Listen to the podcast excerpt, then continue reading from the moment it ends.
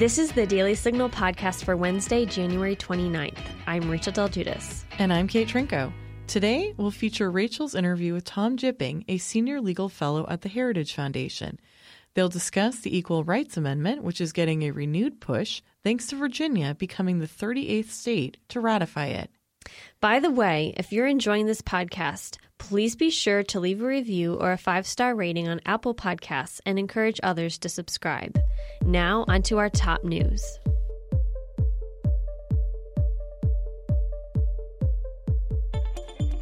Flanked by Israeli Prime Minister Benjamin Netanyahu, President Donald Trump announced Tuesday a new Middle East two state peace plan.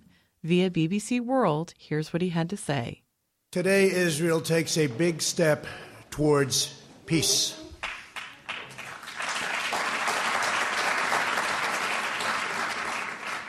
Young people across the Middle East are ready for a more hopeful future and governments throughout the region are realizing that terrorism and Islamic extremism are everyone's common enemy.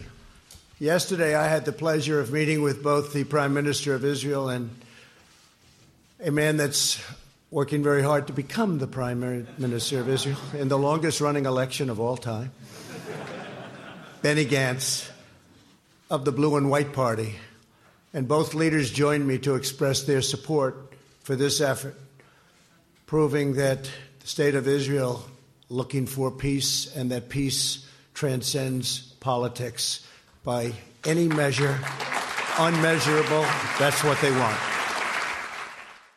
But Palestinian leader Mahmoud Abbas quickly indicated he has no interest in Trump's proposal, which would keep Jerusalem as part of Israel and designate parts of East Jerusalem to become a new capital for Palestine. Per the Wall Street Journal, Abbas said, We say a thousand times no, no, no to the deal of the century, referencing the Trump plan. Jay Sekulow, chief counsel at the American Center for Law and Justice and one of President Donald Trump's impeachment defense team lawyers, chastised Democrats for being willing to do away with the separation of powers for political reasons. Here's what he had to say in testimony on Tuesday via PBS.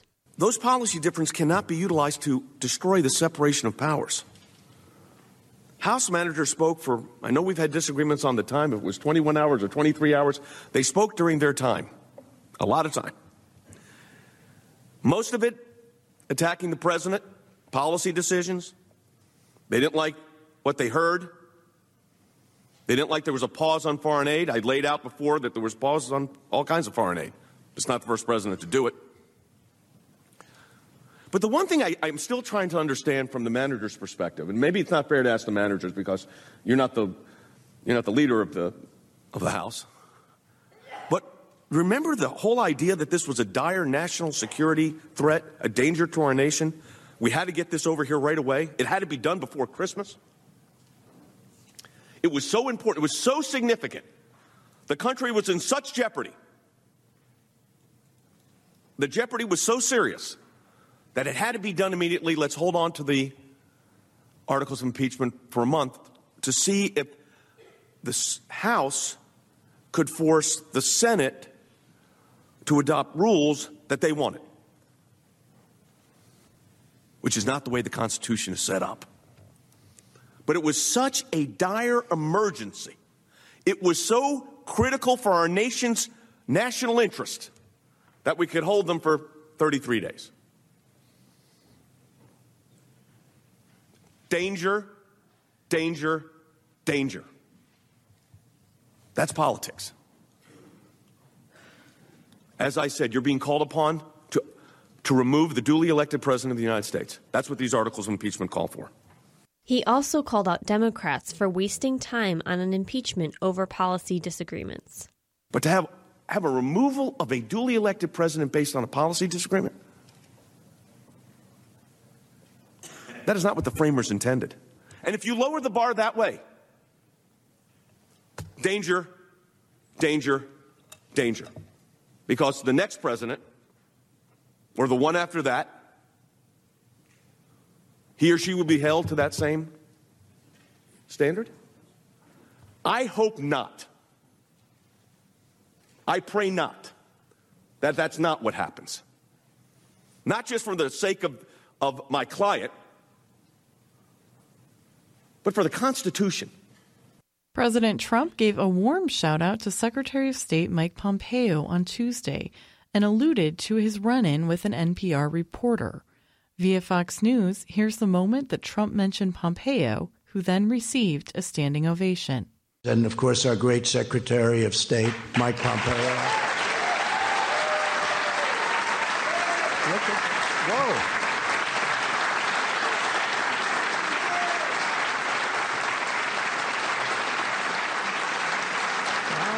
That's impressive. That was very impressive, Mike. that reporter couldn't have done too good a job on you yesterday, right? I think you did a good job on her, actually. That's good. Thank you, Mike. Great. NPR reporter Mary Louise Kelly claims Pompeo swore and shouted at her after abruptly ending an interview with her that he claimed was supposed to be on Iran and in which she claims was supposed to be about Iran and Ukraine. In a statement, Pompeo said, NPR reporter Mary Louise Kelly lied to me twice. First last month in setting up our interview, and then again yesterday in agreeing to have our post interview conversation off the record. Meanwhile, the State Department also informed a different NPR reporter she would no longer be allowed to travel with Pompeo during his trip to Ukraine this week.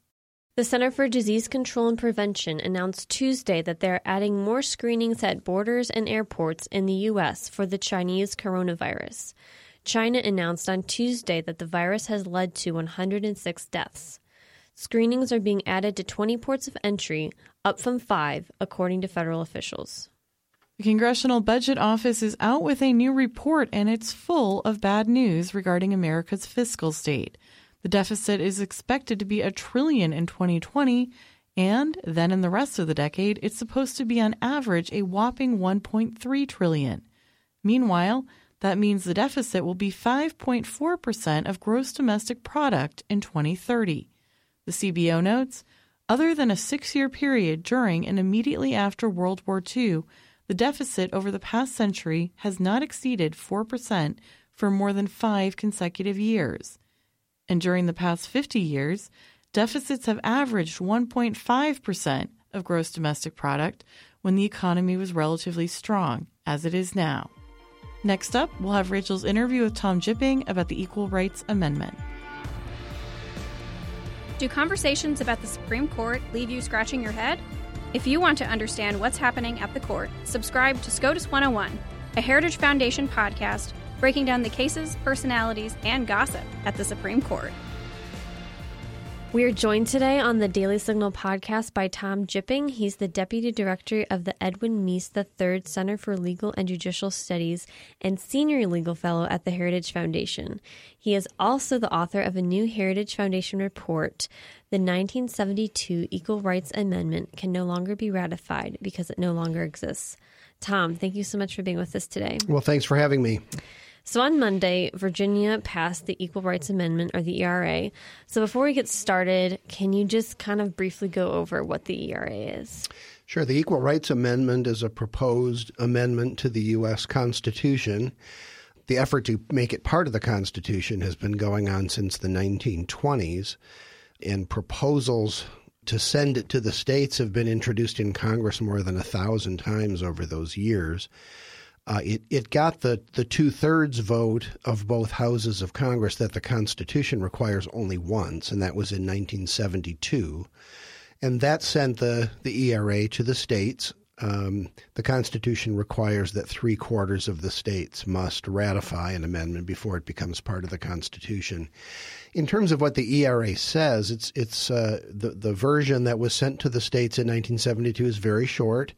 Uh, it, it, simply says that that rights shall not be uh, denied based on sex, and um, it was it was increasingly controversial when it was proposed in the 1970s. A, a lot of states ratified it quite quickly, and then that progress slowed dramatically as uh, different organizations um, r- really urged state legislatures to examine um, not just the words of it, which sound pretty simple, but what it could be used to do.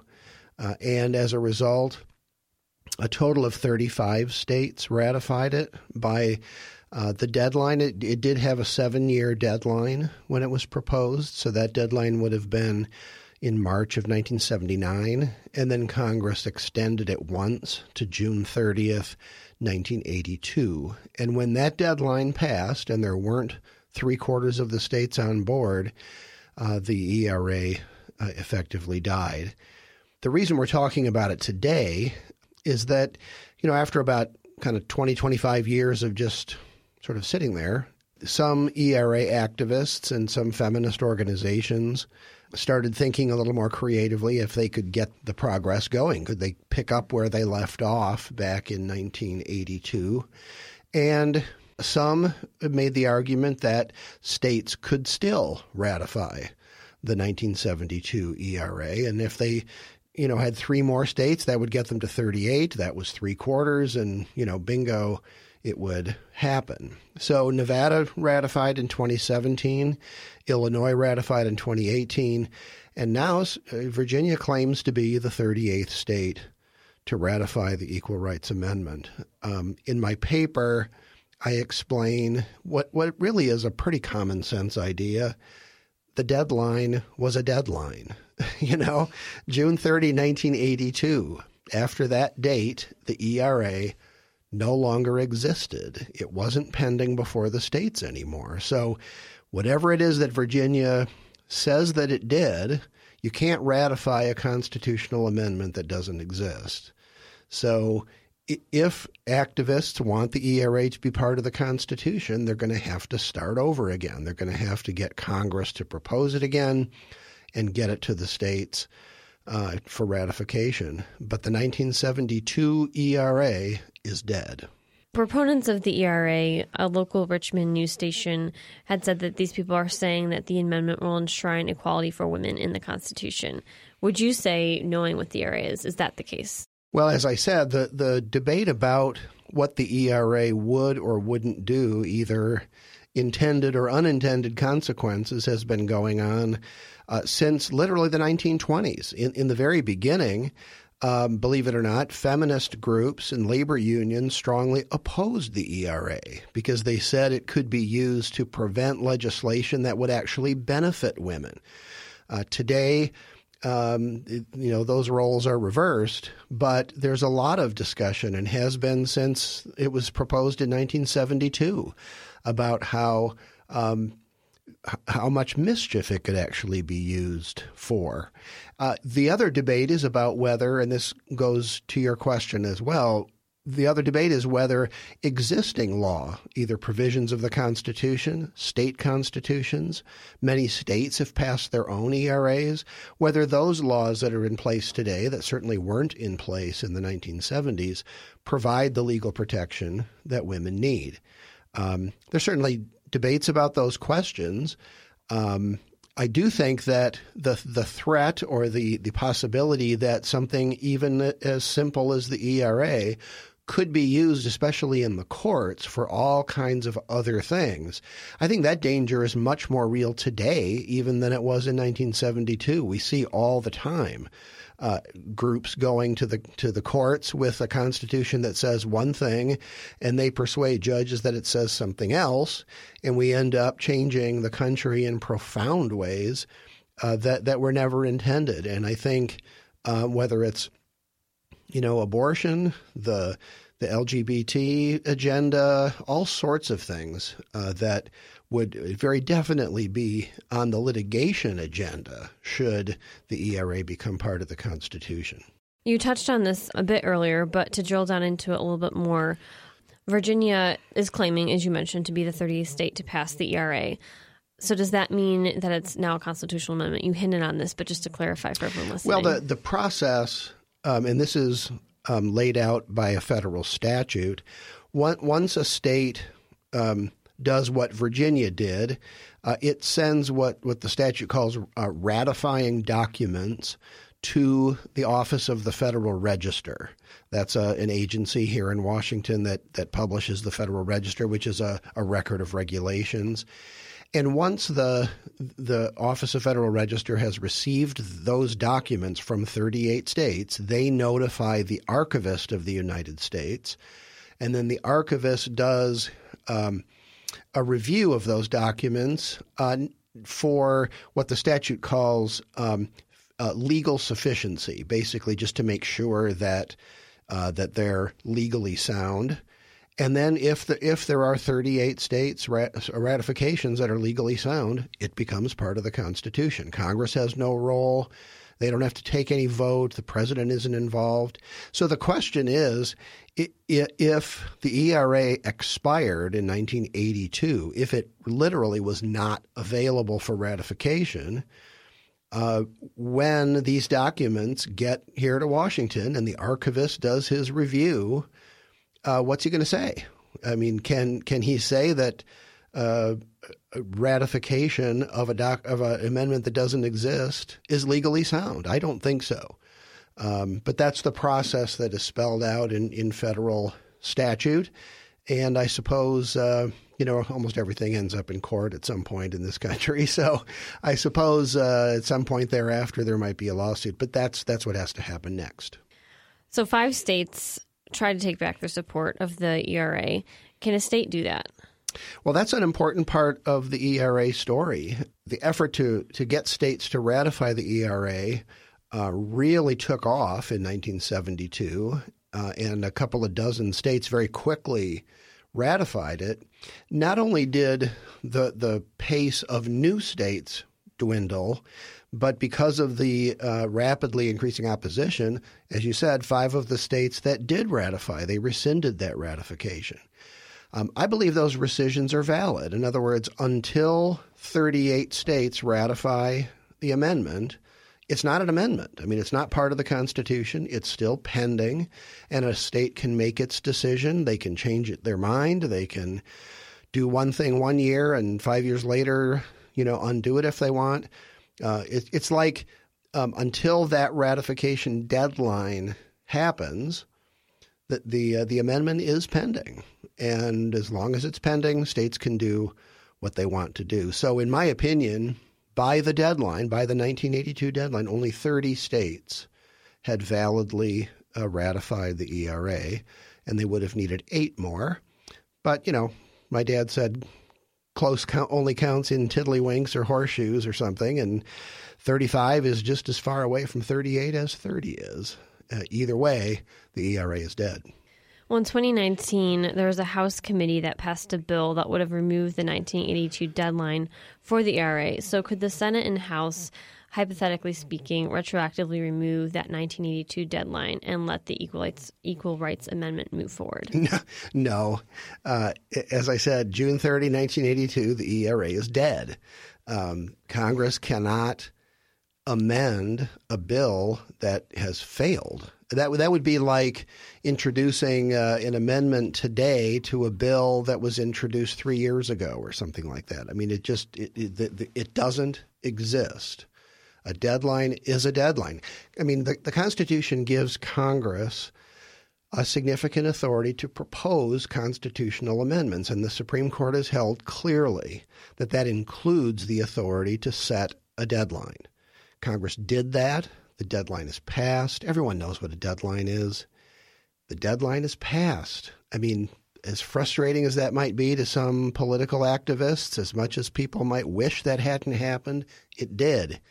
Uh, the Congressional Research Service, which, uh, as I'm sure you know, is, is a well respected, widely used resource of nonpartisan research. When I worked in the United States Senate, we relied on them frequently. They they've published a, a huge uh, work about the Constitution and its interpretation. I mean, it's literally almost 3,000 pages long, covering every subject imaginable. And for more than 20 years, the Congressional Research Service has said that on June 30, 1982, the ERA died.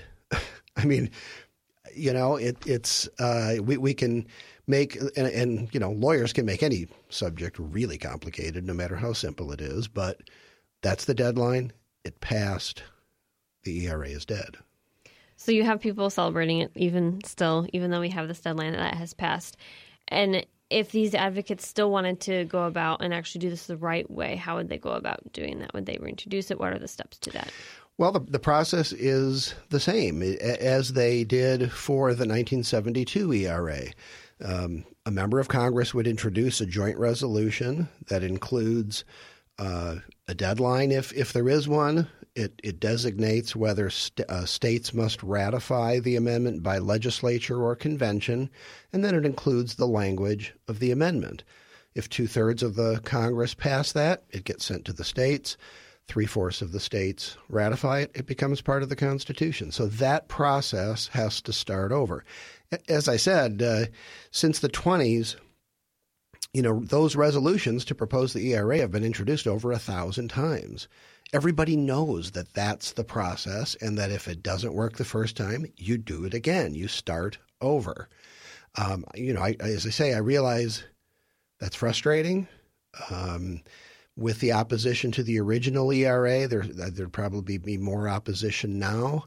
Um, and so the likelihood that it would become part of the Constitution is probably lower. I can see where they would want to grasp whatever strategy they thought could give them a, a leg up on that. Uh, but this isn't it. The deadline passed 37 years ago. Well, earlier this week, Virginia Attorney General Mark Herring said, per American University Radio, I am committed as ever to making sure we have and use every single tool at our disposal to make sure the Equal Rights Amendment becomes part of the United States Constitution.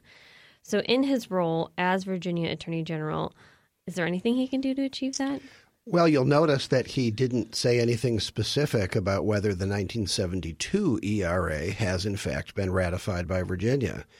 Uh, interestingly, in 1994, uh, the Deputy Attorney General of Virginia issued an opinion uh, stating specifically, he was responding to a member of the legislature, that the ERA was no longer pending and could not be ratified. That was 25 years ago. Uh, so, uh, Attorney General Herring, I'm not aware, has reversed that. What he's saying is he wants to see the ERA become part of the Constitution. Lots of people do, and there's a process for that. Alabama, South Dakota, and Louisiana, they're suing the head archivist of the United States, saying that it would be illegal to add the ERA as an amendment. What's your perspective on that suit, and where do you think it will go? Well, as I mentioned about the process, the archivist is sort of the final step of the process. Uh, he has to make uh, that review to make sure that the documents he's received from at least 38 states are legally sound. He hasn't done that yet. He hasn't made any decision on that yet. So the lawsuit is probably a little premature, but they're focusing it in the right place. In other words, they're following federal statute as to what the process actually is. It doesn't become part of the Constitution unless the archivist issues a proclamation to that effect. So he's where the buck stops. I mean, and that's the final decision that has to be made. But you know, they're right to do it and it really doesn't matter whether your state has or hasn't ratified. I, I, I wish that more people, including, in this case, uh, feminist groups and so on, that we would be more united on the process that has to be followed for our government to function under the Constitution. We, we all ought to agree on that, that the Constitution's rules apply to everyone. No one gets to you know, skirt around, you know, a different way or or come up with a way of avoiding what the Constitution requires. It doesn't matter what your politics are. We all ought to respect that and insist that the Constitution's rules be followed. If we do, in this case, uh, the ERA has to start over. Going off of that point, Tom, really quickly, why don't you think there were Virginia lawmakers that said hey, this deadline has been missed. We have no business doing this. Well, unfortunately, I think we have more politicians than statesmen in a lot of our legislatures. I saw quotes from members of the Virginia legislature, including Republicans, who said, you know, well, just let the courts sort that out. You know, this is an important time to take a stand, so let's just let the courts figure that out. Uh, that's a complete abdication of their responsibility, and it violates their oath of office. They took an oath to support and defend the Constitution, and that includes the Constitution's rules for amending it. And and so to simply uh, kind of duck out of that and, and we- weasel out of that responsibility and just say, ah, you know, the courts will sort it out. Good grief. Uh, the, the courts have done enough damage to our country in, in taking authority away from our elected representatives and away from the people for making these kinds of decisions. Uh, that that was um, more than disappointing to to hear that. We, we ought to have our uh, representatives follow their oath of office, insist on those basic rules, and then then we can handle and, and address our political differences. But if the system itself is going to crumble because our elected representatives don't care about it, um, then we're in bigger trouble than I thought. Tom, you mentioned this a little bit earlier, but saying that everything and you know usually ends up in court at some point in time. So, do you foresee once all of you know, depending on what happens with different states ratifying, do you foresee a legal battle at some point with the ERA? Well, I, I, do. I mean, if, for example, the archivist were to say, as I think he should, that uh, the the last three states to supposedly ratify that would be Nevada, Illinois, and Virginia. Uh, that, that their ratifications are not legally sound and, and shouldn't be recognized, then I suppose there might be uh, states and, and left wing groups that would go to court to try to force him to do that. Um, uh, so yeah, I, I suspect there's a lot at stake with with something that is this symbolic, something that has been around this long. It stands for an awful lot, um, both positively and negatively. So a lot of uh, a lot of political interests would see uh, one way or another that they uh, that, that their interests are tied up in the ERA, and, and they that usually means that someone will go to court. Well, you can find Tom's report, the 1972 Equal Rights Amendment can no longer be ratified because it no longer exists on heritage.org if you want to learn more about it. Tom, thank you so much for being with us on the Daily Signal podcast. Thanks for having me. And that'll do it for today's episode. Thanks for listening to the Daily Signal podcast, brought to you from the Robert H. Bruss radio studio at the Heritage Foundation. Be sure to subscribe on Apple Podcasts, Google Play, or Spotify. And please leave us a review or a rating on Apple Podcasts to give us any feedback. We'll see you again tomorrow. The Daily Signal podcast is brought to you by more than half a million members of the Heritage Foundation. It is executive produced by Kate Trinko and Daniel Davis. Sound design by Lauren Evans, Leah Rampersad, and Mark Guiney. For more information, visit dailysignal.com.